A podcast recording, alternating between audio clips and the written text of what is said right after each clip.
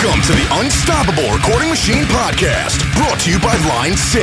Line 6 is a musical instruments manufacturing company that specializes in guitar amp and effects modeling and makes guitars, amps, effects pedals, and multi-effects. We introduced the world's first digital modeling amp, and we're behind the groundbreaking Pod Multi-Effect, which revolutionized the industry with an easy way to record guitar with great tone. Line 6 will always take dramatic leaps so you can reach new heights with your music. And now your hosts, Joey Sturgis, Joel Wanasek, and Eyal Levi. Hey guys, welcome to the Joey Sturgis Forum podcast again. Interesting thing. Happy anniversary, everyone. This has been a year now. We've been doing this. Crazy. Woohoo! It's pretty awesome. And one of our first guests, we didn't publish him first, but one of our first guests was Josh Newell, and we have him on the line with us today. Say hey, Josh. Hey guys. No, Josh was the first guest, not one of the first guests. Oh, yeah, well, Yeah. you can look at it both ways. It just got confusing and complicated. Yeah. well, no, that's that's my job. Make everything eight times more complicated than it needs to be. Someone's got to do it, right? Yeah, exactly. So uh yeah, one year. That's kind of crazy. I just want to say thanks to anyone that actually heard all the episodes from the beginning to now. Thanks for being subscribed for so long. That's great.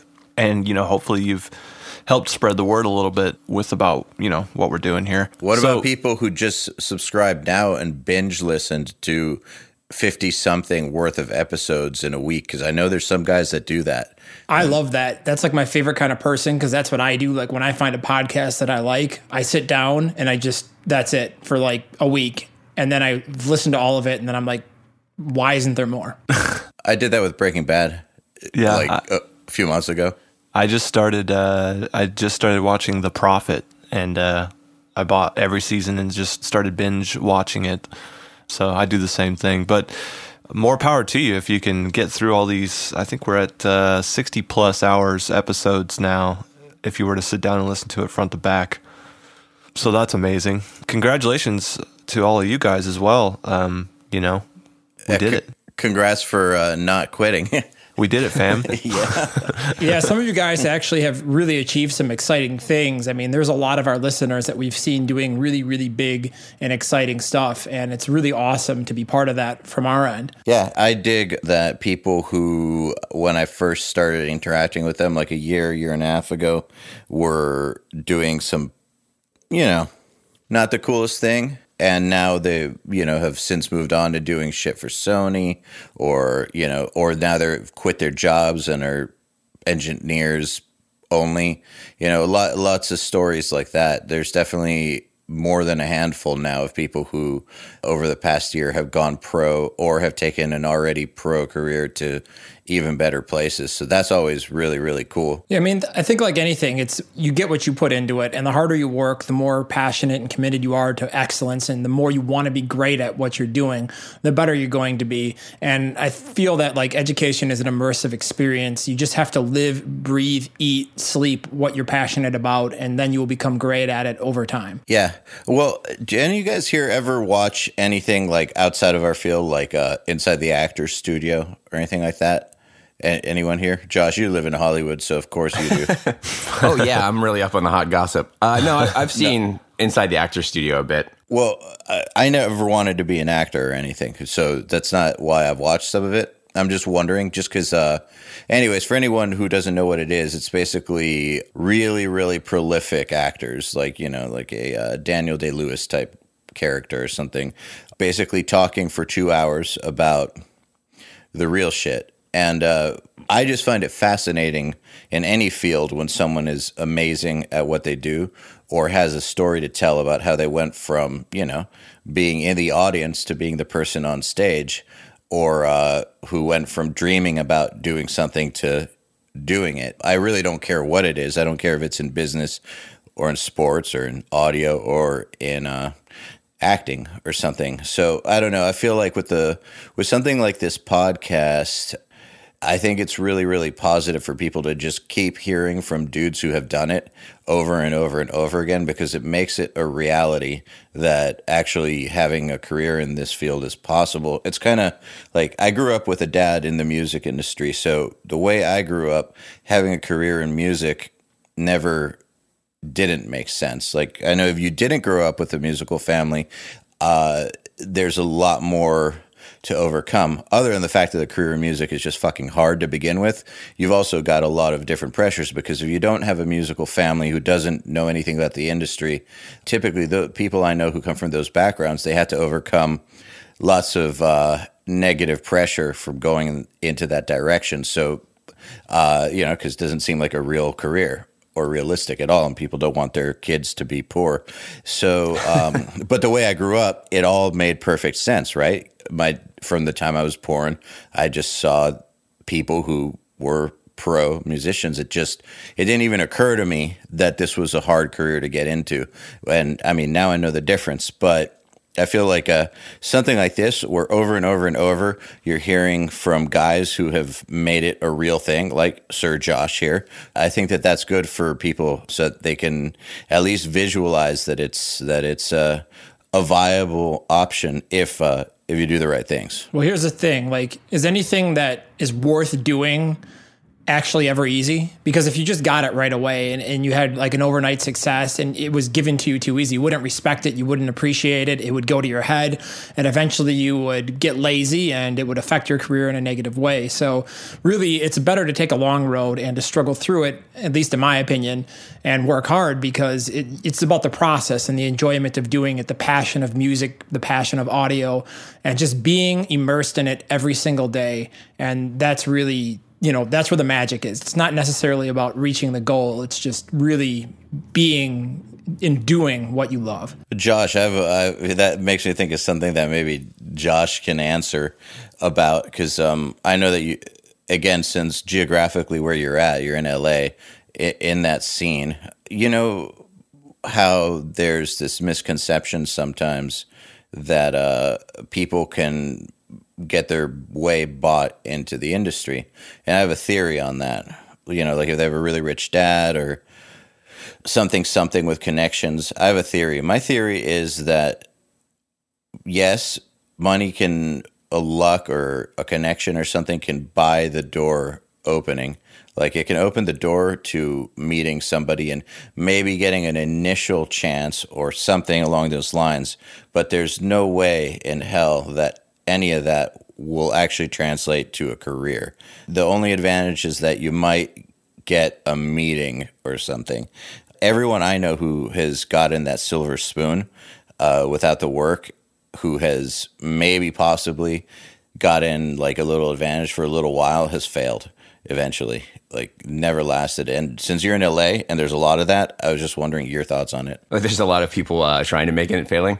Um, well or who get bought in to it. Yeah. It's interesting. There there has been a little bit of a phenomenon it seems recently in la I mean, when I got into music, um, I remember halfway through college, it was 1999, and NSYNC was selling, you know, two million records a week, and I was like, "This is the best career decision I could have ever made." Like, records are going to sell forever, and then you know, Napster happened and everything else. But there is kind of a trend in LA at the moment of uh, vanity studios. I guess is the best way to word what it. What does that mean? People deciding they want to get in the music industry and um, getting some. Oh, I know what you're talking about. just buying a studio. Like there's been places, and, and, I'm not talking about anybody in specific here at all. Well, Vine stars are doing this. What, what's that? Vine stars, like people who have like 3 million followers on Vine just because they make really cool six second videos. Oh, right, right. All of a sudden try to go, oh, now I can sing. Um, here's me in the studio, you know. but uh, you're talking about people starting studios, is that right? To a degree, or I mean, with the the turnover in LA with studios right now, or well, not right now, but LA real estate being what it is, and some of these older studios, just budgets being what they are, there are people now that are kind of. Um, I don't know, they'll go get a recording degree or they just decide they want to work in music and they'll uh, they'll get their parents or some other financial investor to just buy them a studio and they'll kind of start a studio and booking themselves as a producer engineer and they haven't really put in the legwork on it. And some of those places are working really well right off the, the bat and then a lot of times it goes it turns sour just because they don't know what they're doing. They don't know how to treat um, a client. They, they just get in over their heads eventually, right? Yeah, I mean, I think I told you about this place. I worked at a place. Um, well, when I first moved to LA, I worked at a studio called Enterprise. And it's not around anymore. That's where uh, Dave Pensado used to mix and all those guys. Andy Wallace used to mix when he came out here So that enterprise has been broken up, and it was a couple buildings. So one of them just got bought, and the building uh, was originally built for I think it was Bette Midler. So there's a giant scoring stage. There's this huge projection room. It's this really awesome big live room, and some people bought it, and it was kind of some some kids with money. I say kids; they're like in their thirties. That's kids. They bought it. They put in this knee. They put in all this gear, but they didn't do and uh, they didn't really do the research as to what you need for a studio type of situation. Like they would buy some really expensive boutique stuff, but then they wouldn't have enough SM57s, like that, that type Or of stuff. or a patch bay. Yeah, just just weird stuff. Or like, oh, we have this massive Neve, but we've not gotten it recapped and serviced yet. So good luck finding a channel that works. and it, it was the assist, like the assistant helped build it. And he'd been in recording school, but he'd never really assisted. So I got put on the session through a friend of mine. And uh, he kind of gave me the warning. He's like, "Hey, I can't do these days if you can pick it up." But the assistant, he's like, he's kind of like he's cool, but He's like, well, you know, the other day I told him I want to record piano and I wanted, I think it was a pair of M50s on the piano. And he's like, can I come out? And the assistant's putting a different pair of mics up. And my friend's like, oh, you know, those aren't M50s. And the assistant was like, I, I know you said that, but like I recorded with piano here with these mics and it sounded really good. So I think you're going to want to use these instead. Oh my god. And I was like, Thanks "You for your opinion. exactly. Like this is a two thousand dollar a day studio. Like you don't. That's not. That's not your job at all. You can get out other mics and be like, oh hey, uh, we also have these. You may want to try them, but you always set up with you know what the client wants first. So I come in and I had that kid and we were recording acoustic guitar.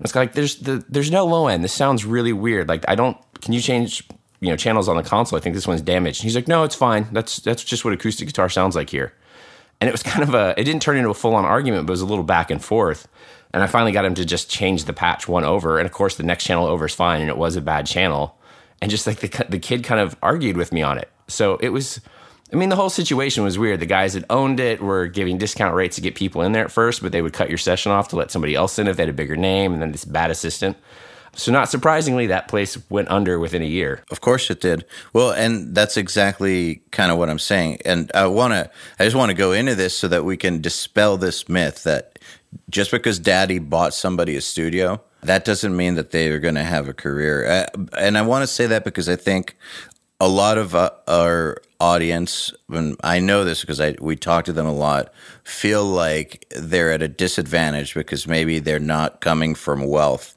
or maybe they, you know, whatever circumstance in their life isn't giving them that kind of advantage.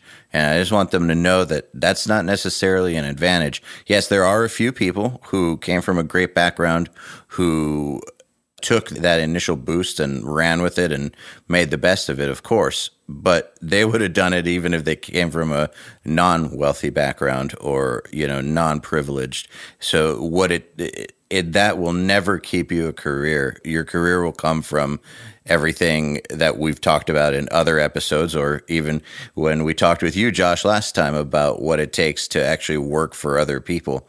Uh, there's no way around doing the work. There's just no way. I, I don't see one at least.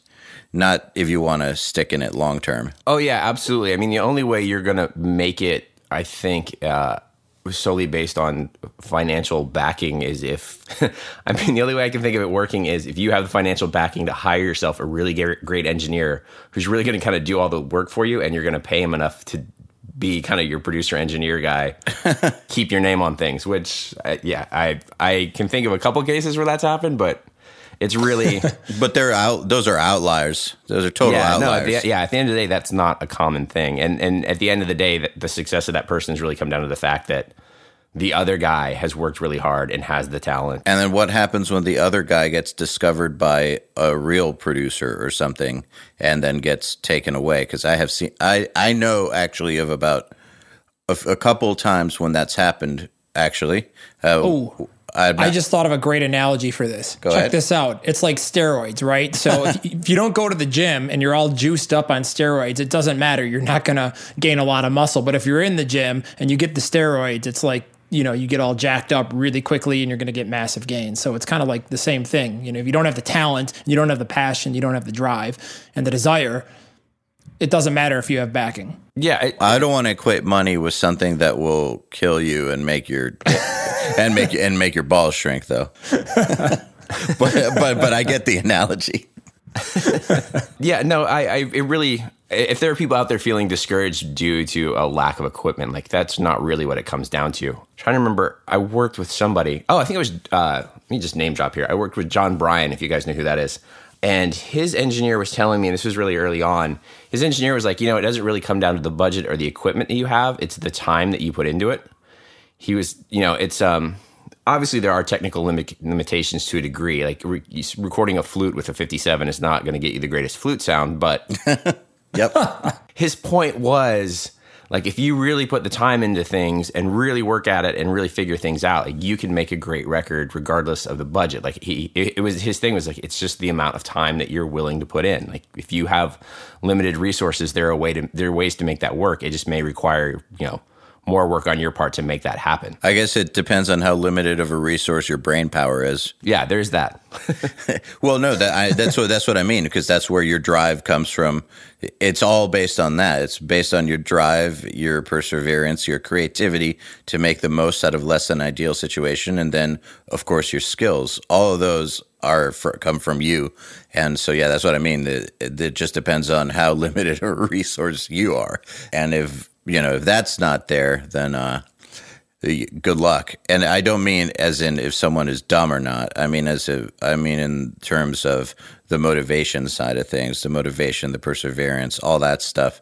If that's not in you, no matter how much money you get, unless you do what Josh said, which is hire everyone and then pretend to be you, uh, that really won't get you very far. yeah well at that point you really have more of a career as a successful employer than a producer engineer anyway so Well, hey, creating jobs is admirable, I think. Yeah, that's actually managing people is quite the skill. Yeah. So, well, you know what? So, uh, let me just say that if that becomes someone's career path to uh, employ a bunch of people and be like the uh, the mastermind, then more power to them. Uh, there's nothing wrong with that at all. Actually, we know some really great producers who kind of do that, who operate as a mastermind. But that's not what I mean. you know, at the end, we're not talking about like the some of the multi platinum dudes like Rick Rubin who are known for just hiring the most amazing teams and stuff. That that's you know that's not what I'm talking about. Uh, we're, I'm talking more about the situation like you talked about earlier, where someone gets bought into uh, career kind of, and then just hires people to pretend it's him. Yeah. Yeah. We recently worked with uh, the session I'm on. We brought in a uh, kind of an EDM producer kid, some whiz kid. He's like 21 and, you know, ghost wrote for people for a while and is now worth, I forget how many millions of dollars. And he came in with a laptop and Fruity Loops, which is probably like a $100 program. And he's like, oh, yeah, this is what I do all of my stuff on. And that kid has made millions of dollars and has a massively successful career and is working with Avicii Justin did that too. Bieber on, yeah, on like a $150 program. So there's no, it's really not like the the cost of getting into the profession at this point that's setting you back especially now that home recording has become such an affordable thing. Like i remember when 001s came out it was such a big deal that you could actually work on pro tools at home. Oh yeah, you know for anyone that wants to get into it now the cost is not going to get much lower than it is. I mean you can get reaper now and kind of do legit work. Man, I was talking to my my the singer from my old band last night. And we were talking about how hard it used to be to start a band or a studio back like when we were starting. It was it was such an effort to just be able to get recorded, be able to get everything done, be able to put out a product, be able any of it. It's so easy now. Uh, so yeah, to me, that's just all an excuse, and uh, I think it's I and based on some of the uh, assistant horror stories that I've heard from some people in LA, including you, it blows my mind that uh, you know sometimes you don't even really need that many skills to just even get in the door. They're they're probably not going to end up producing huge records, but I mean to get in the door, there's a lot to be said for just showing up. Agreed. I mean that joke that uh, I don't know if it's a what a joke or saying or colloquialism, whatever the, the proper uh, name for it be, would be that you know the success is ninety percent showing up or something like that. Yep. Whatever, whatever that statement is. Um, and I think I I do think that's a lot of it. I mean, given how stressful making records is, and I don't mean that from a like a, a negative experience, but like you know, it's a creative endeavor, and you're trying to translate what you're hearing in your head, and especially for someone that's doing it for the first time or an artist that's trying to go in a new direction or they're even trying to figure out the direction they want to work it can be stressful like um, not unnecessarily pleasant but like you know it's Yeah. I'm, I'm sure. Every, I'm sure everyone listening can, can kind of relate. Like, Yeah, there's, there's, a lot of pressure. there, yeah, there's a lot of pressure and trying to figure out how to express yourself, or you know, if you're having trouble with a part, or you're not happy with a song and you're reworking it. And usually, you're doing that in a studio where you're talking about, you know, at the end of the day, you're in like a 20 by 30 room if you're in a big studio, and that's with you know producer, engineer, other guys in your band, assistant, and if there's someone in there that's making you uncomfortable or is just a bad hang really or change or, or is making this session just bringing like a, a cloud to the session vibe wise like that person's going to get let go there are people that get have on I, I know engineers that are good engineers who really ended up more as you know techs or uh, editors or something else where they're not the one in the room just because they're they're not a good hang in the room and I'm I may be derailing a little bit, but you know, you're saying like No, a big part of this good. is just getting your foot in and showing up. But once you get your foot in and show up, you also need. I mean, a huge part of that's being a good hang. I've had bad assistants who were at least like a good person to have in the room because they they had a good energy or they were really great at dealing with the artist or you know if the drummer was insisting on coming by every day after he's done tracking and is just distracting things i've had the assistants that'll jump on the grenade and just talk to the drummer about whatever bizarre chemtrail conspiracy theory he wants while everybody else is getting work done and like that's that's a massive help because it keeps that dude from derailing the session. It keeps that guy from talking to me while I'm trying to, you know, record a guitar part or something like that. Like there's a That's awesome. I've had bad assistants I'll rehire for that that purpose. I know that exact scenario. I can think clearly of this. Uh, I mean, it's happened many times, but I just the it just comes clearly. This band I was working with uh, about a year and a half ago. And they're kind of well known, so I'm not going to say who it is. But uh, singer has uh, has some substance problems, and when he gets high, he starts talking. And when he starts talking, he doesn't stop talking. There's no start or stop, really. It's more like a pause. Like the conversation, you can, it's like you could come in or out of the conversation at any point in time and it would still be like the same thing. But uh, so the moment he gets going, if he's in the room, uh, you will start hearing every single plan that the band has for the next two years, along with exactly what you are supposed to do for the mix, along with what you are doing right now, along with whatever uh, Alex Jones just talked about and uh, how Obama's a reptile. And uh, yeah, and, and so actually, I did have an assistant who, when that would happen, well, it was, he was an intern, but uh, bumped up to assistant after that. He would literally uh, be like, "Hey, dude, you want to go smoke?" And they'd go out back and smoke some weed, and like he'd keep him away. It was great, like that kind of stuff.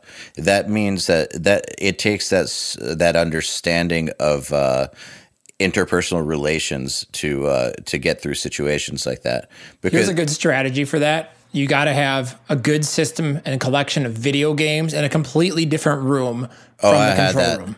That doesn't work for everyone. I I worked with uh, Asking Alexandria. They don't give a shit about video games, but All right, they're unicorns then, because like you can always walk the band out there and then like play them in a game and just kind of like, hold on, I'll be back in five minutes, and then actually go get work done when they're engrossed in Halo. what I used to do is I'd I'd always set up outings uh, if I really needed to get some some hardcore shit done.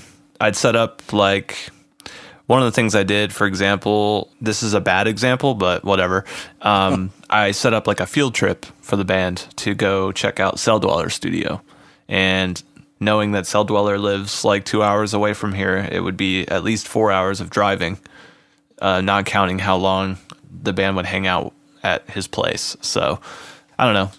That's something to think about too. And if you have like uh, Yeah. like my girlfriend would help out too. You know, she'd she'd take them like I don't know bowling or take them to a restaurant. I guess with the upside of me being in LA is there's so much to do here and you can kind of send like you guys haven't been to the rainbow yet you have to go to the rainbow Yeah. lemmy might be there you know playing poker you should go go bother lemmy and get out of the studio or there's a strip club over there you should go over there like that'll be great or Yeah.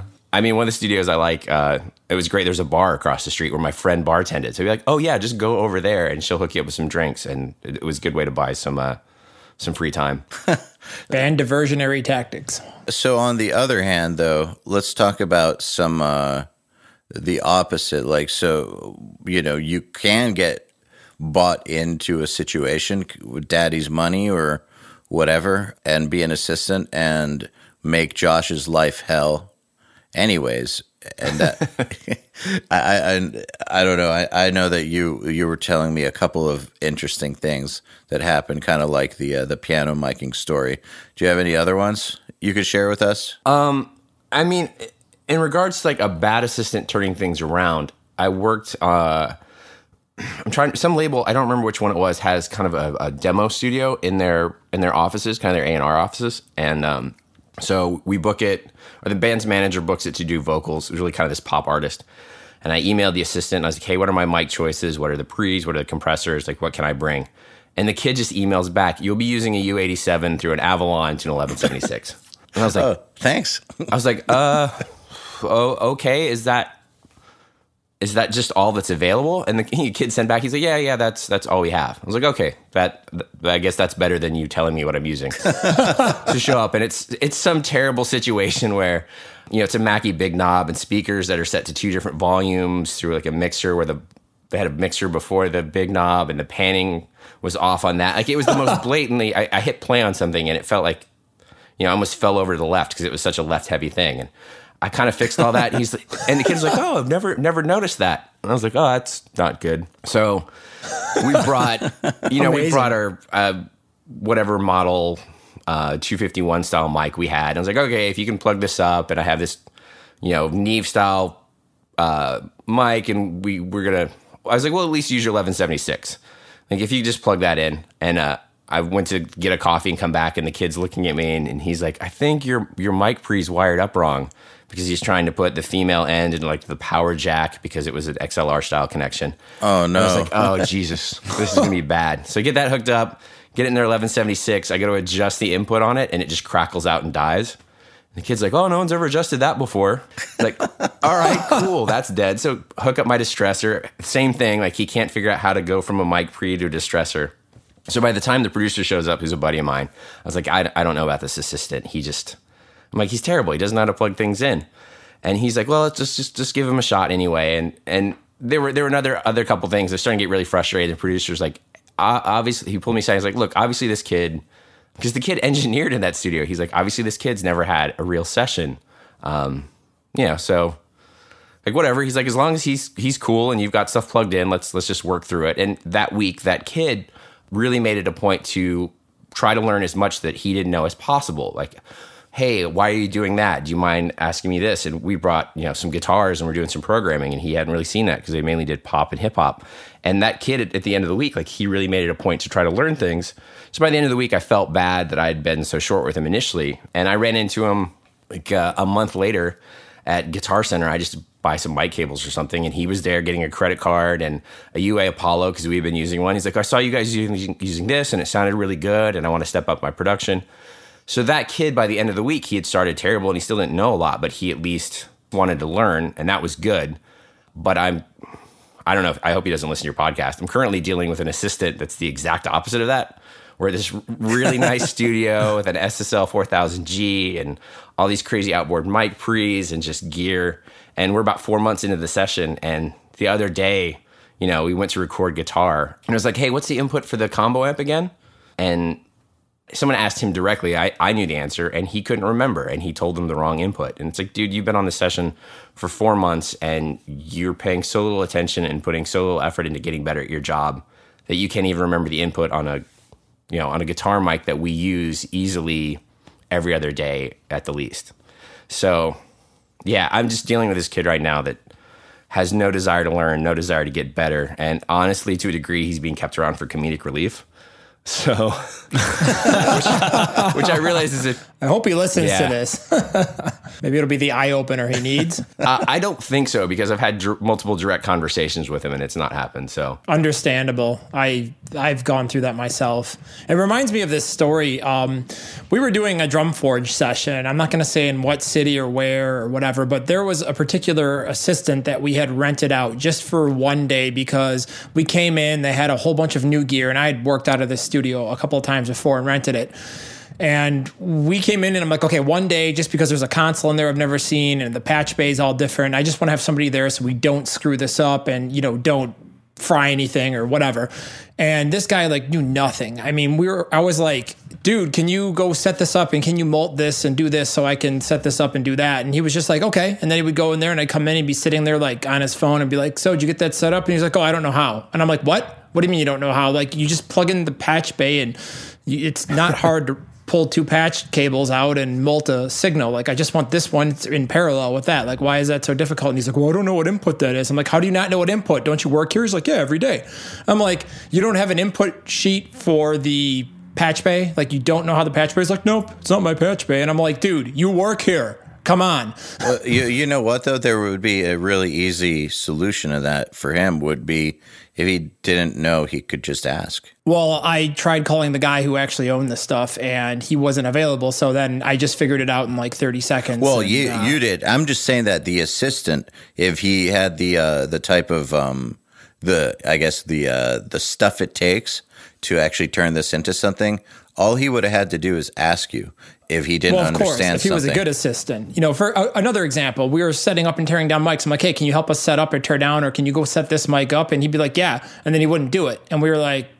Dude, what are you doing? Like, why am I paying you to sit there and basically know nothing, not know how to do anything, and just it, it was weird, man. It was really irritating. I'm glad it wasn't very expensive. I can tell you from my experience, uh, when when I started working with dudes who were better or bigger than me, or both, you know, I kind of got thrown in the deep end a lot, and I just decided that I'm not going to be embarrassed if I don't know something.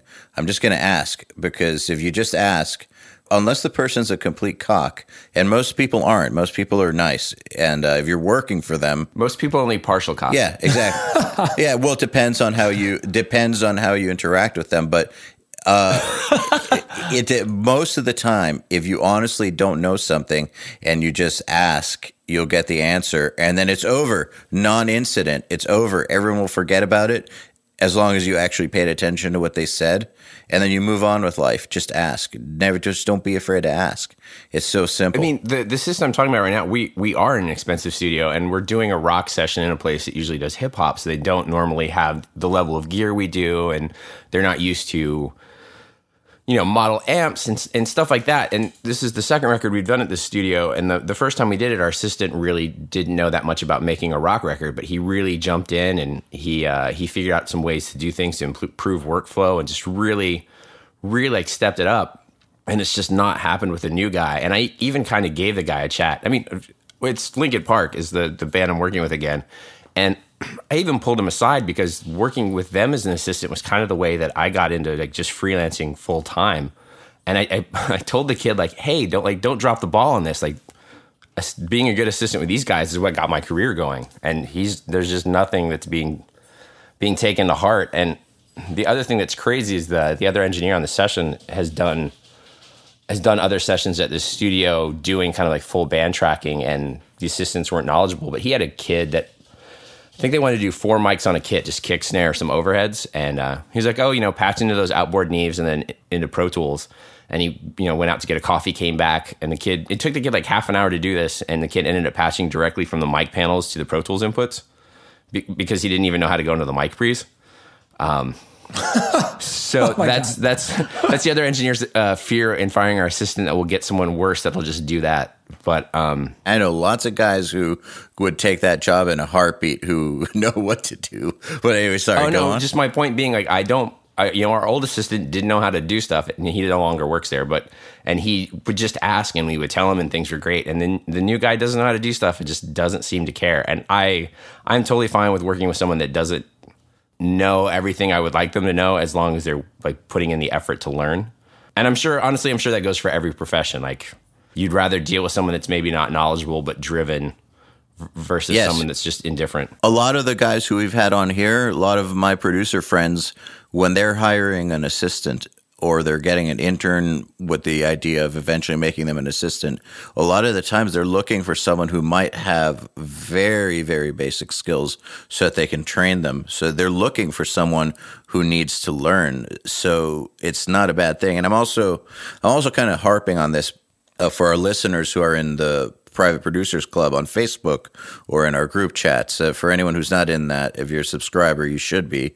But some people are afraid to ask some very basic questions, and uh, we, you know, we have a no assholes taller uh, policy. So uh, in some forums, if you ask a basic question, you're going to get railed, but not not in our world. In our world, uh, that's not allowed. You can ask anything you want. And I just, I know there's a bunch of people afraid to do that because they're afraid that, uh, you know, people are going to jump on them if they, like, if they don't know what the difference between high Z is and line input, you know, something like that. And uh, I just encourage people, if you don't know that, it's better to just ask so you can learn and never have to worry about it again. So that you don't get into a situation where you're somehow working for Josh Newell and uh, that comes up. You know what I'm saying? Like, just ask. People will appreciate that. It's really not that big of a deal. But I've noticed that the guys who I've had intern under me who don't ask, they just kind of like, they're just kind of like afraid to piss me off or to look stupid don't last. But like my guy John Douglas, who I've been working with for years and years, he, now he never asks because he's amazing. But uh, when I first started working with him, he was he already knew some stuff. But like if he ever didn't know anything, he would just ask me how to do it. I'd tell him, and then done. Or if he messed something up, I would tell him, and then he would be like, okay. He'd find out how to fix it. Done. Never came up again. Boom. Well, here's the thing from the mentor side. So you are the one that has the assistant. You want your assistant asking you a lot of questions and you want to see that eagerness. And it's just like, it's a no brainer because I love every time an assistant asks me a good question or whatever, I, will sit there and I'll answer it 20 different ways. I enjoy the interaction because I know that the person cares and they're listening very carefully to what I say. And that's how they become a great assistant in the first place. You yeah. have to, I mean, you have to ask questions if, if every time a an engineer came through the studio and they used a specific piece of gear, you're not going to become a better engineer by going, oh, Joe Chiccarelli uses an API, so I have to use an API, and that's going to be the secret to making drums sound better. Like, no, you need to ask, why are you using that? Obviously, do this within learn to read the situation when you can and not and, and can ask questions based on the time crunch but if it comes up go hey why do you like that like why do you like positioning that that way why do you set that eq i've noticed uh, and and by the way, congratulations on a year into this. And I, I try thanks. to interact on the the Facebook thanks, page uh, every now and then. But like, it, it's good that you guys have set up kind of that safe place to answer questions, and it seems like answers get sussed out a little better. I noticed on a lot of other forums, if I go looking for information, there'll be a lot of a lot of misinformation. But you need you need to ask those. We cr- we crack down on that too, by the way. No, but, I, I, I've noticed, but it's it's good to dispel the myth that buying any one piece of gear or using any one piece of equipment, no matter what you read about on Gearslutz or, or um, not to pick on Gear Gearslutz, but just you know any any uh, or Pensado's place, any of those forums, or just because you saw. You know, j- one of us yeah, using it. One of you guys uses it, or just because it's a Chris Lord-Alge 1176, you know, it, that's that's not. There, there's never going to be that one thing that makes things magical. I was telling somebody recently, you know, they, someone was talking about like needing a faster computer, and I need this, and and I've known Jay Ruston for years. That dude does amazing work, and I think he only upgraded from Pro Tools 8 off of G5 maybe a year and a half ago. Like he was, I, and I've seen that dude do amazing work with just the Bomb Factory 1176 and an EQ7 and Pro Tools. Like the what comes in the box, like yep. it's it's and and you know so there you go, kids. If you want your mixes to sound amazing, use you know the EQ7 and the Bomb Factory 1176. But exclusive, or just hire Jay yeah. Ruston, or go buy Pro Tools 8 because it has that sweet vintage digital sound. Um, like, like you know what I mean? Like that's not what's important. It's that guy's good at what he's doing. Same thing with or, or dude like Andy Wallace. I remember reading an interview with him years ago where he was just like, I work on what's available. I do have things that I prefer, but I just work on what's available. Yeah, it's about solving problems. It's not about a solution. And this is something we harp on and we see a lot on Nail the Mix is, you know, we'll say we did something or used something and then all of a sudden everybody will take that literally and be like, "Oh yeah, I got to go get this. I got to go get this." And it's like, "Well, you know, it's not about having that specific tool. It's about the reason I tried to solve that problem when I mixed that song and what I was trying to get out of that tool. There's a million different ways of approaching any problem. That was just one particular solution used that day in that song, in that context, in that mix. So it, it's about problems and solving problems, not one bullet answers that are going to magically dissipate everything else. So you're saying you're getting a bunch of messages from kids going, I put L1 on everything and it doesn't sound right. Yes. and I mean, L1 is great. There's a very specific reason I use it, but I mean, you can use anything. I mean, hell, Cubase stock limiter, finality, anything, literally anything. You know, the thing about it, and this is why it doesn't piss me off, and I'm, I feel like as long as we're doing this, uh, which is looks like it's going to be for a while. It's just going to keep coming up, and I think because we're fighting a human nature thing, from what I understand, the brain wants to be able to categorize and classify things and interpret things literally. Like this is what causes this. That that's how people like to think. So that's what they're looking for with audio. And so you almost have to kind of break your natural inclination to look for the definitive solution by this plus this equals this. Joel uses L1 for this. That's You the want to know why I really use L1? I'll tell you why. And this is going to sound completely not what you would think it is. And I, I think there's a lesson to be said here because you have to look at things sometimes from the sides and not head on and the obvious. I use L1 because I have so many damn plugins I've bought and installed on my computer, and there's too many menus, and I like to keep them all because sometimes I need them, but I know where L1 is in the list and I can quickly and easily find it. And some of my other plugins I can't. So I like the stock ones and the Waves ones because they're very easy for me to find. And sometimes I want to find a specific plugin and I sit there staring at the menu for like a minute and a half, and I'm like, oh yeah, it's under this and this and this and this and this, and there it is. there you go, guys. The That probably reason. sounds stupid, but it, it it's fast and easy for me. And in my world, speed is everything. No, there there are plugins that I'll default to that for that same reason, like you know where they are. For you Pro Tools users out there, I highly suggest there's an option in preferences to sort your plugins by type and manufacturer. That's Yep. really handy. Or if I, I and I recently learned this on accident, I think it's if you command yeah, if you command click on a plugin as you're opening it, it'll put it in a default menu at the top.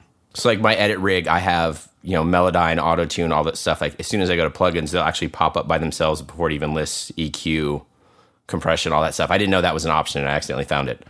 Wow, what a great option. So wait, so you command click on the plugin? Yeah, like you you know you'd go to pick Melodyne, but hold Command as you're clicking it, and it'll throw it in the uh, the top of the menu. I'm pretty sure it's Command. So you so like your favorites list. That's Yeah, awesome. it, it actually gives you a favorites list. So like my edit rig has, you know, my favorites there. My mix rig has my mix favorite like go to. Okay, so real quick on this topic because that's amazing. I have heard, and I don't know, maybe you do.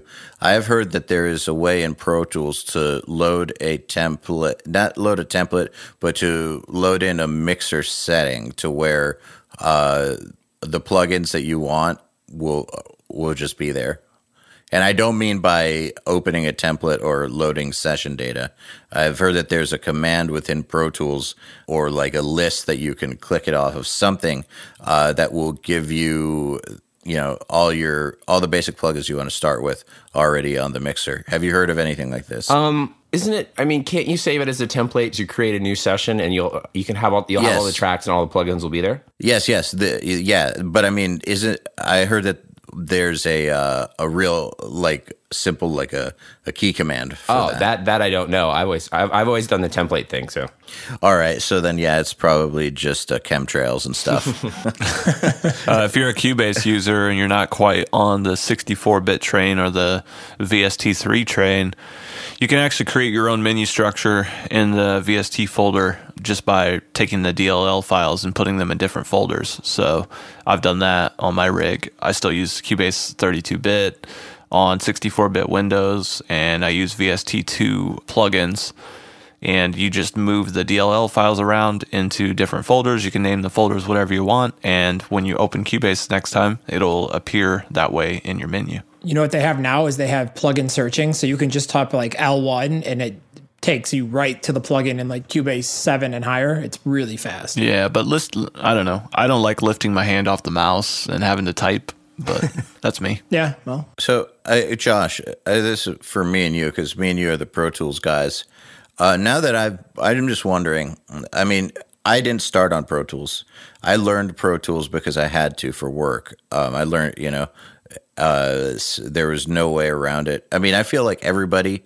Everybody who's professional should have a working knowledge of Pro Tools because if you ever travel around, and work at different studios, there's a highly there's a high percentage of likelihood that you're going to encounter Pro Tools. All right, so that out of the way, I really kind of like Cubase better. Do you do you work in Pro Tools because you love it, or just because it's like you know you're in LA makes sense? Um, I, I mainly I'm, I'm like you. I didn't learn in Pro Tools. I actually had a really basic. I came across the notebook from it. I had a really basic Pro Tools class in college, um, and I found my notebook when I moved into my new place, and it was really funny to read. Like this is how you open a session, and this is how you save a session, and you know the audio files are called well they're clips now, but regions. Um, but I when I started, especially when I got to NRG their thing at the time was the entire studio was set up on uh, an internal network, so you could just access your drive in any room, and everything was Pro Tools. And it was like, oh, I better learn how to do this. So I learned Pro Tools because that's what we use there. And every once in a while, you'd have a session that would come in that would maybe use Reason or something like that in a rewire situation. But I basically use Pro Tools. Like I find GarageBand frustrating because the quick keys don't do what they're supposed to. Like I know all these people like, oh, GarageBand's amazing. I think at this point, and, and this is You actually met someone who said Yeah. that. Wow, LA really is a weird place. well. To be fair, it was a producer that was like doing songwriting stuff on his iPad and laptop when flying. too. oh, Um, okay, okay, okay, So, okay, okay. Yeah. But that being said, I do know people are like, oh, yeah, I work in GarageBand, man. It's awesome. You should use that. It's like, well, I'm good. Cubase, yeah, no, Cubase, I've heard a lot of good things about, and I and I've meant to mess with it. The thing is, I just don't. Aside from Ableton, gets a little bit of use on a lot of, some of the clients I'm working with now, and I've been I've been kind of working my way through that. Pro Tools is just such a universal platform for the people I work with that that's all I work in, just kind of out of the necessity of it. I mean, right now I'm just kind of exclusively a Pro Tools editor on the session. Well, not exclusively, but like that's my my main reason for hire is I'm the dude doing all the editing in Pro Tools because everything we're doing is in Pro Tools. So it's really more that. Like I, I've not I've not Yeah. really looked into finding another DAW just because there's never been a necessity for it that's come up. Like I've not ended up at a studio here where someone needed something that wasn't in Pro Tools and I've not ended up even guys that track stuff in Logic, they just consolidate to WAV files and send it over to the Pro Tools users. So I I yearn for the day that uh, Cubase becomes the uh, the de facto standard. I, I really do. my current hope is that uh, UA actually buys Pro Tools because apparently a lot of the guys that are programming at UA now are the original guys at Avid that kind of figured a lot of that stuff out, and that's been part of Avid's. This is all you know, third party from people I've talked to.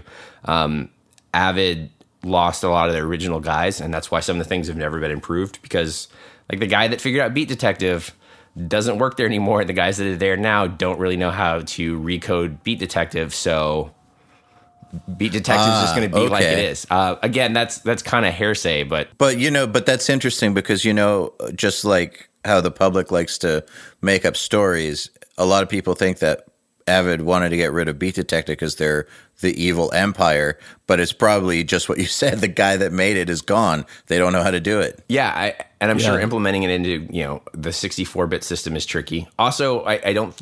The big part of Avid's business, even here in LA with the number of studios we have, um, I have a friend that works at a really big Avid sell- seller here. The bulk of their business is you know NBC and Disney and Warner Brothers and these scoring stages and the people that do. I've got friends that they're they make a living mixing commercials for FX and ABC, and there are 30 to 40 dudes just mixing all those spots you see uh, every week like you know this week on modern family wednesday nights blah blah blah like those those companies are buying 60 to 70 hdx systems so avid's really not as worried about the music dudes anymore as they are selling to the you know post-production people who don't need beat detective so Yeah, I guess I understand. From business perspective, that's amazing.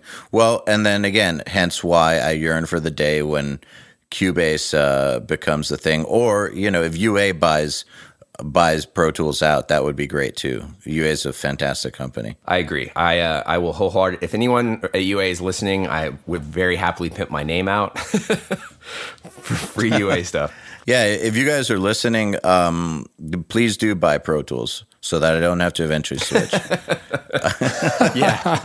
yeah, just for that reason. yeah. I mean, I know, I know. It, it's not. It's it's it's a small investment for for them. Like whatever. Like Multi-million Yeah, dollar just- acquisition because yeah, they all just, said so. It's just Pro Tools, you know. nothing, nothing, nothing small right there. So another question though about the uh, assistant situation. One thing that you never said. So the guy that was really good, who you were talking about, like the polar opposite of what you're dealing with now, who doesn't work there anymore. Is he still working? Uh, yeah, he ended up. I, I mean, the reason he ended up, he kind of hit the glass ceiling where he was at, and then he's still working. I mean, we we still talk to him, and actually have hired him for uh, other uh, outside projects. The reason he kind of got out of it too is he ended up having some medical situation, so it really wasn't like him being a, a Oh, poor okay, yeah. So he he is still working, but he's kind of having to get through some medical stuff. So it's like a yes no. Yes, he's working. No, not as much as you would think, but it's not really it's by no fault of his abilities as an assistant. Okay, fair enough. Okay, so but with the guy you guys have in there now, like first of all, do you have any more awesome stories? And second of all, is it really for comedic relief that he's still there? Like, I mean, I believe it, but because I've been in a situation like that before, where where there was a about six years ago, I was working on a record and uh, there was an assistant involved who just was so clumsy and so just like idiotic that people just wanted to keep him around for comedy. It sounds mean, but it's true. But then he never he never really worked past that. Do you guys really keep him around for for that reason? I, I think at this point, it, it's joking about keeping him around for comedic relief. Um, I ultimately don't get to make the final call on him being fired because there's another engineer involved and a producer.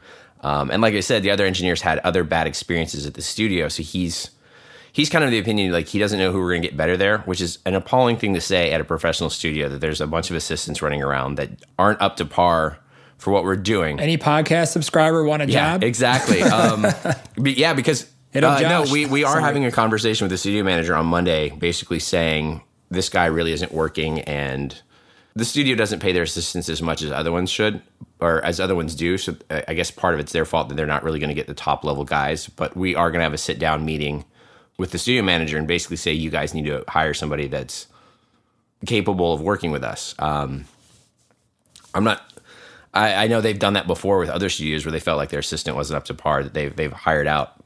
So I'm not honestly like I would have fired the guy a long time ago, and I really try to be forgiving. As much as that story of me earlier being cranky about the assistant not knowing how to plug in a mic pre, um, I try to give people the benefit of the doubt and wait until they really like mess something up. That was really more of a warning sign type of situation.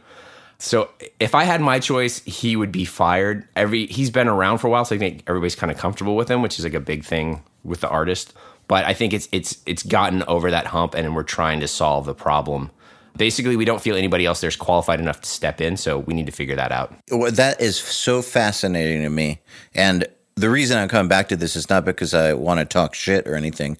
I, I find this to be fascinating, number one, and I'll explain why in a, in a second. And also, this should be inspiring to our listeners because, number one, it's fascinating that how in a city like LA, are you guys, or not you, but are people worried that the next guy coming in is going to be terrible? Like, how is there, how is it at the point where that is even a concern, right? It shouldn't be that way. It should be like, all right, this guy sucks. We're in LA.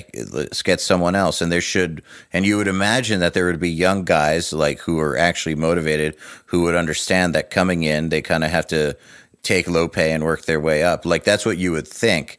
But apparently, not always the case. And that should be inspiring to our listeners that, you know, if you do what we're talking about with the networking and do your shit and get good and put yourself in the right spot, these types of openings happen. Like these types of things happen all the time.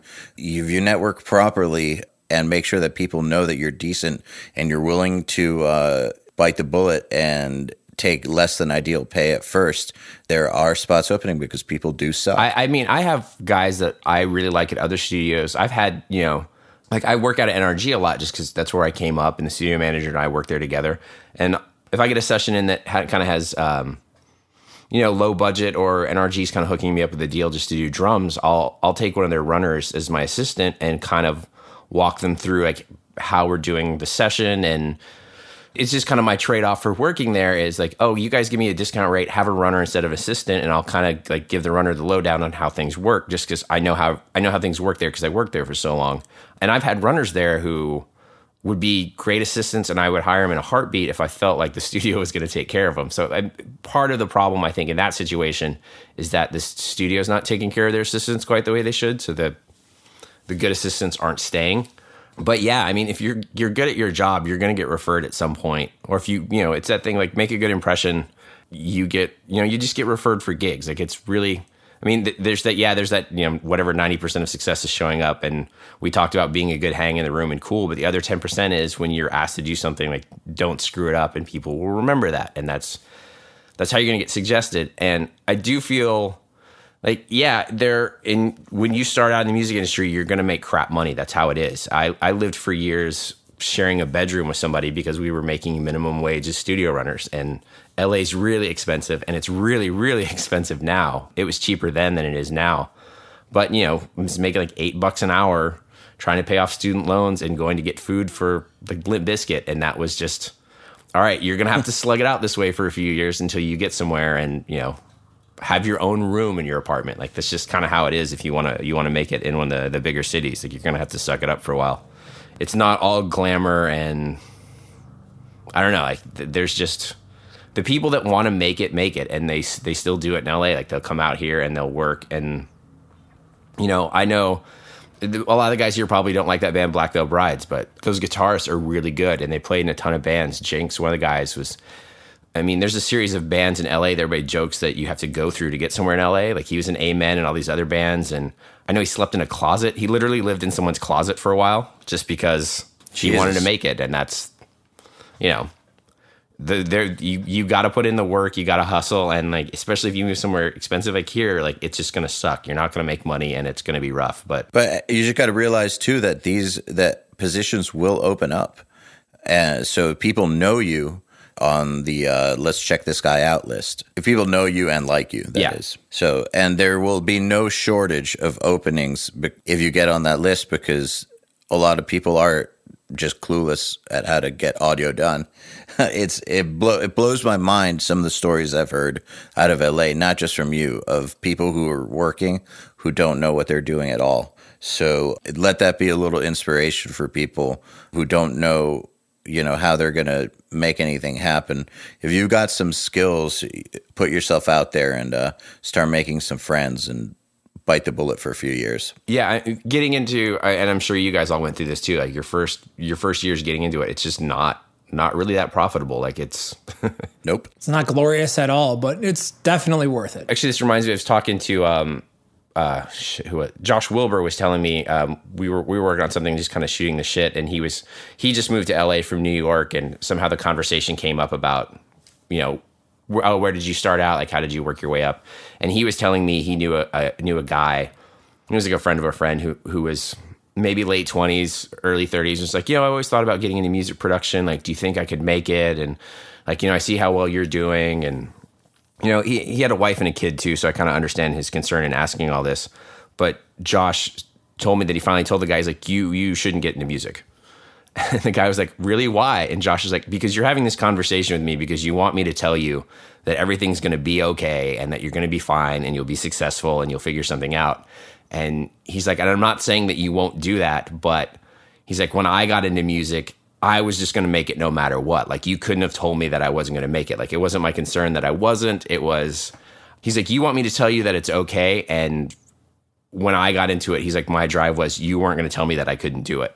And so that was kind of his thing like you have to go into it with that kind of that attitude. And I mean even going into it with that attitude, I can't promise that you're going to be successful because there is there is still a degree of luck with things, but I thought that was a really valid point. Like you can't you kind of have to just jump in with both feet. You can't really tip tiptoe. Well, I guess you can kind of tiptoe in. Don't jump in with both feet if you don't know what you're doing. Be like, oh, I spent all of my money buying the studio and I have no idea, and I'll figure it out from there. But yeah, responsibly jump in, I guess. Well, yeah, you know, uh, commit to it for years and be ready to take lower pay. Don't get a hundred thousand dollars the gear if you don't know what you're doing. Exactly. Yeah, obviously, got to be intelligent. I think that's a great quote from Josh. Yeah, if someone is asking that, they probably don't need to uh, don't need to get in. But I've noticed a lot of times when people ask questions like that, they're not looking for the truth; they're looking for reassurance. I mean, are you guys getting that a lot through the podcast? Since you three are obviously very successful in what you're doing, and you kind of have you're interacting with a lot of people that want to get into it. I mean, I don't see it, and there's I think there's an irresponsibility with some of the recording programs out here where you know they're advertising because they want people to come to their their class their advertising is you know make platinum records they work in these studios be famous and they don't really do an accurate job of showing you what you're getting into but but do oh, you No, I guys think get a lot of that's that's I feel like that's really scammy. Actually, Oh, That's how I that agree. works. Yeah, that's what you guys should be doing. No, if anything, I mean, and Joel Joel has said this the most. If anything, we try to tell people to aim for first dominating a local market and uh, worry about making a living, like making a platinum record, like stuff like that. That's such outlier stuff. Well, there's a lot of people that don't think about the the merits of that ad, right? Let's let's break down the ad and think about it for a second. If if somebody's promising you to be famous, they're essentially saying that only there's going to be a they're they're trying to promise a, a lottery that Yeah. has too many winners. It's not possible. I mean, there's exactly. only, there's only going to be like a few people that go through that whole funnel that end out, you know, on the other end being like the top top dog. So look at the ad and be like, no, that's, you know, you can see right through that. Yeah, that, that might be true for one or two guys a year, but yeah, exactly. So we definitely don't try to we try to push very much against that and just try to help people understand that there will always be guys who you know get famous at this or do a platinum record like yeah and most of the time they're fucking awesome at what they do but there's a luck factor and a timing factor that is completely outside of your control. Like working with an artist at just the right time when the collective consciousness is ready for what that artist has to say and it resonates and you start a movement or whatever. Like that kind of stuff, that's not in your control. You know? Well, here's the thing: like you can make a ton of money and have a great career just doing even local bands. Like the guy Yes. that works across the hall from me, Eric. He makes a lot of money. He's always booked. He loves what he does. He's his own boss. He works on his own terms. He's just he's doing fantastic, and he only does local bands, mostly like local rock bar st- kind of style bands and things like that. And he just loves what he does, and he's great at it. And you know, he's living his dream. Yeah, so we try to steer people towards more realistic directions and not necessarily not necessarily to say the only thing that you could possibly do in your life is record local bands. It's not that. It's just the uh, get your head out of the clouds about platinum records. Get your head out of the clouds about being the next this guy or the next that guy. What you should do is focus on getting really good, networking, delivering cl- value to your clients, and building a career little by little. A sustain And enjoying it. Yes, exactly, and enjoying it. Um, so, and yeah, of course, we definitely do get some guys like Josh was asking who are looking for that because I think, I think at the end of the day, everyone kind of hopes for that the same way that people buy the lottery tickets even if they know they're not going to win. You know, even when the when the lottery gets high enough, I'll buy a ticket because fuck it, why not? Someone's going to win. Like with it, when it got to like 1.5 billion a few months ago, I bought it because why not, right? Why not? But like we try to definitely steer people away from that kind of thinking, and if we hear it from people, we try to uh, set them straight on it because it's better for them. They shouldn't. They're they're in for a big disappointment if they think they're going to be stars. That's not to say that that won't happen. I'm sure that out of all of our subscribers, there might be a few people who become the next somebody, but that's not something that you should count on. That's not that's not the kind of thing that you can plan a career on. That's like the bonus. Yeah, I, I'm not saying this to disparage uh, anyone from wanting to make like big records either, or No, or to, no, of or course to, not. to complain about uh, some of the stuff I've been fortunate enough to work on. But to a degree, like what you were talking about with the guy across the hall, it, that to me actually sounds really awesome. And for the people that are aspiring to get into this, as you work your way up, and I'm sure you guys know this, as you work your way up in dealing with bands that are more successful and more popular, there comes a whole lot of extra outside. I don't know of a better word for it other than bullshit. Is not yeah stress. Actually, that would have probably been better. Um, that is not involved with really the creative process of making a record. Like if you're if you if you're just doing local bands, you're not dealing with A and R guys coming in like I don't hear a single or I think this should be louder or I mean when you get an, an artist on a multi platinum level, you know three or four albums into their career, or you're working on the album after the album that tanked. Like there's weird situations like that where you're dealing with outside stresses that don't even involve making a record, and it's not it's not fun and it's not what you got in the business to do. Like you're you're sitting through marketing meetings and having to play stuff for label people. And I'm I'm not complaining about ever having to do any of that. Like it, it just comes with the territory. But I think it can kind of get romanticized making like these giant platinum records too. And I think last time I was on, we even talked about this too.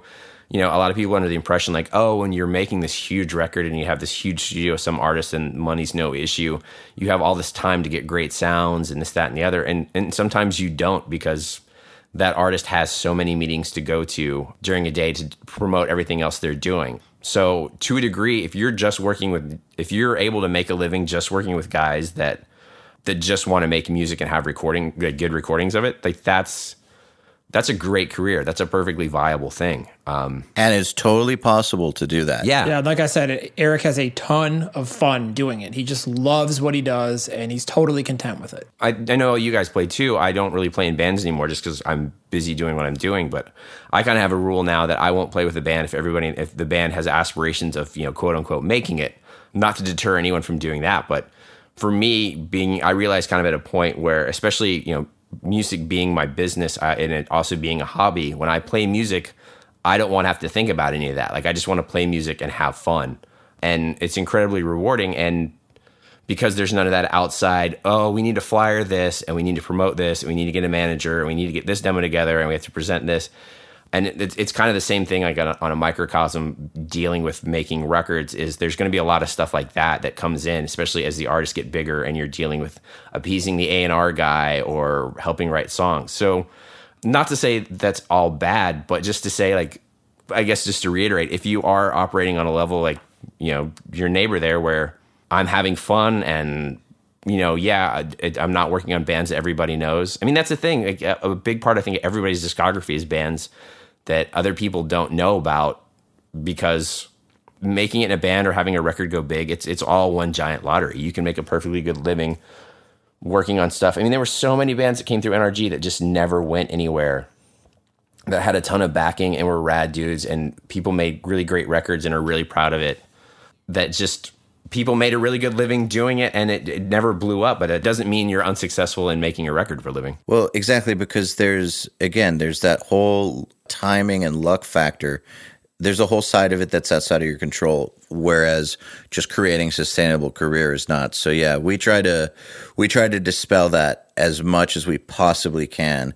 But uh, I think we are out of time, and uh, thank you. Josh, super awesome having you back again. Yeah, thanks for having me back on it's always good talking to you guys yeah. Couldn't think of a cooler person to have on for one year anniversary. So thanks for coming on. no problem when are you guys uh, back through la by the way because i realized i missed you all at nam although i saw al for a little bit one evening I don't, I, I have no idea. That's a good question. Maybe next NAM? all right i'll probably still be here I'm sure at some point. Yeah, all right. I just realized after the fact that I was like, oh, everybody was in town. Really should have made it a point. Although I was out of town most of that weekend, so Uh, you know how it goes with Nam. It's impossible. Yeah. All right, man. Well, thank you again for coming on, and uh, congrats to you guys, Joe and Joel, for sticking this out for a year. Yeah, congrats You to you as well. well, man. And Yeah. uh, if you're listening to this episode and you've heard the first one, uh, hopefully you've noticed a growth in your progress uh, from listening to the show and interacting with us and all the different things that we do. If you're looking for faster growth, you should uh, sign up for Nail the Mix if you're not already a member. Check out nailthemix.com and become a better mixer. Yeah, and that and that's the truth. I, I'll I'll back nail the mix. I was telling Al, I I don't enter mine to compete, but I'll download all your stuff and just mess with it just to get more practicing on mixing. I think it's like a really cool thing you guys are doing. Boom. Thank you. I'm glad to hear that. The Unstoppable Recording Machine podcast is brought to you by Line 6. Line 6 is a musical instruments manufacturing company that specializes in guitar amp and effects modeling and makes guitars, amps, effects pedals, and multi-effects. We introduced the world's first digital modeling amp, and we're behind the groundbreaking Pod Multi-Effect, which revolutionized the industry with an easy way to record guitar with great tone.